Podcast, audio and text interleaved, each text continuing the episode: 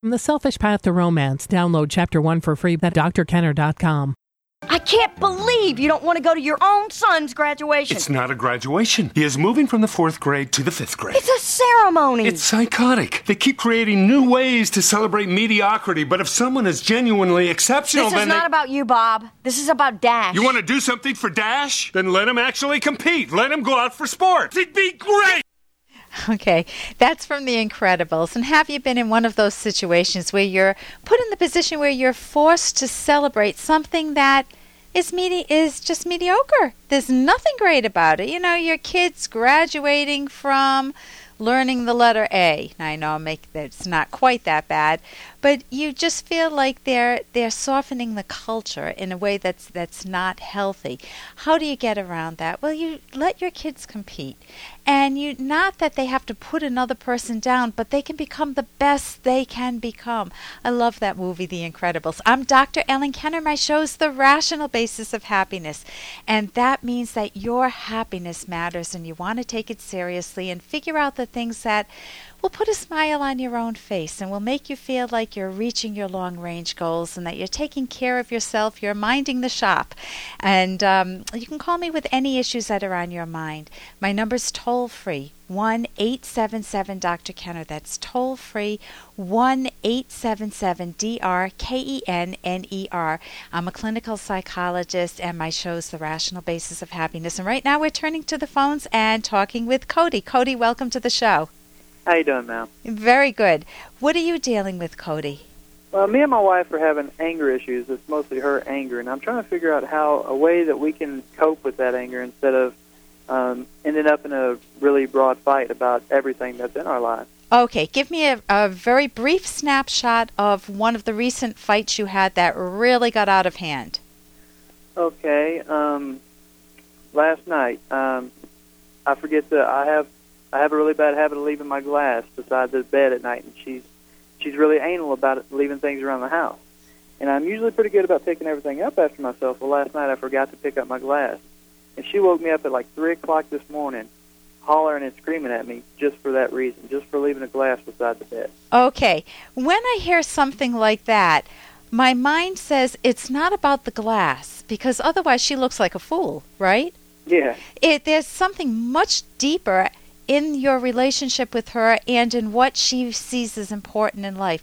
What does that glass represent to the best of your knowledge? You're not putting that glass away. What does it represent?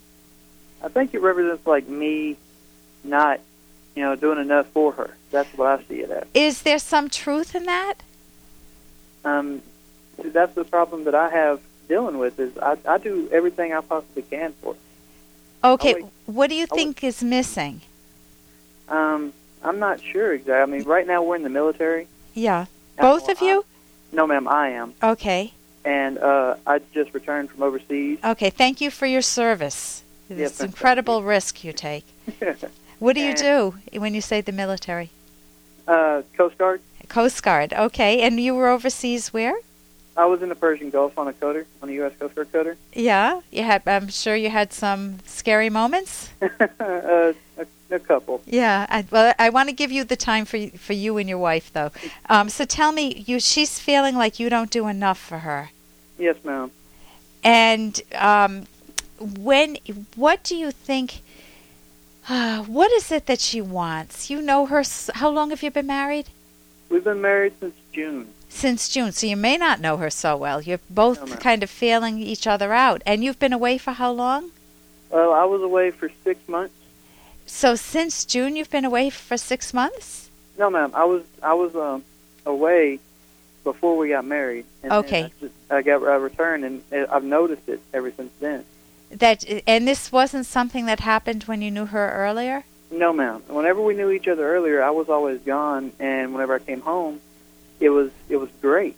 Everything was perfect. We had, you know, a, we have we had a great love life. We had um, time. We we always went out because we were for each other.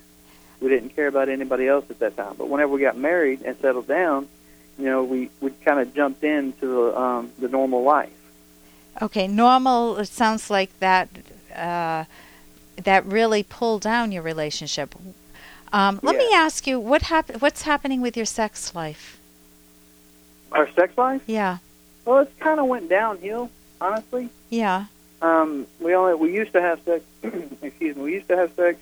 You know, make love maybe sometimes two or three times a day, and it went from that to maybe once a week. Okay, some of that's totally normal when you first get married. Yes, ma'am. Um, but do you think she has any feelings about that, or do you have any feelings about that that are pretty strong? But I think, and another thing that she I've noticed is she's really self-conscious with everything. She's she's always worried about me, you know, doing er, going out and doing everything else, and she's worried about me cheating on her. Where do you think that comes from? Is there a history of your having cheated on her or someone else? No, ma'am. Has she cheated on anyone? Has she cheated on you or in a former relationship? Not that I know of. Okay, so, knowledge. so she's insecure. Yes, ma'am. Okay, let me get back to the anger.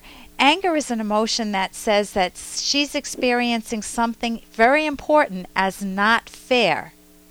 And when she picks on the cup that you left beside the bed and didn't put away, and you're calling her anal, like she's got all these petty things that she wants you to do, those are typically surface things, and you want to get to the core. What is the key, what are the key things that your wife feels are not fair in the relationship from her perspective? In reality, they may be totally fair, but from her perspective, what might she be perceiving as unfair? That she has to come up. excuse me. That and something like that. That she has to remind me to pick something up, or Well, what is that? Repre- is it that she feels she's not visible or valued or important enough to you?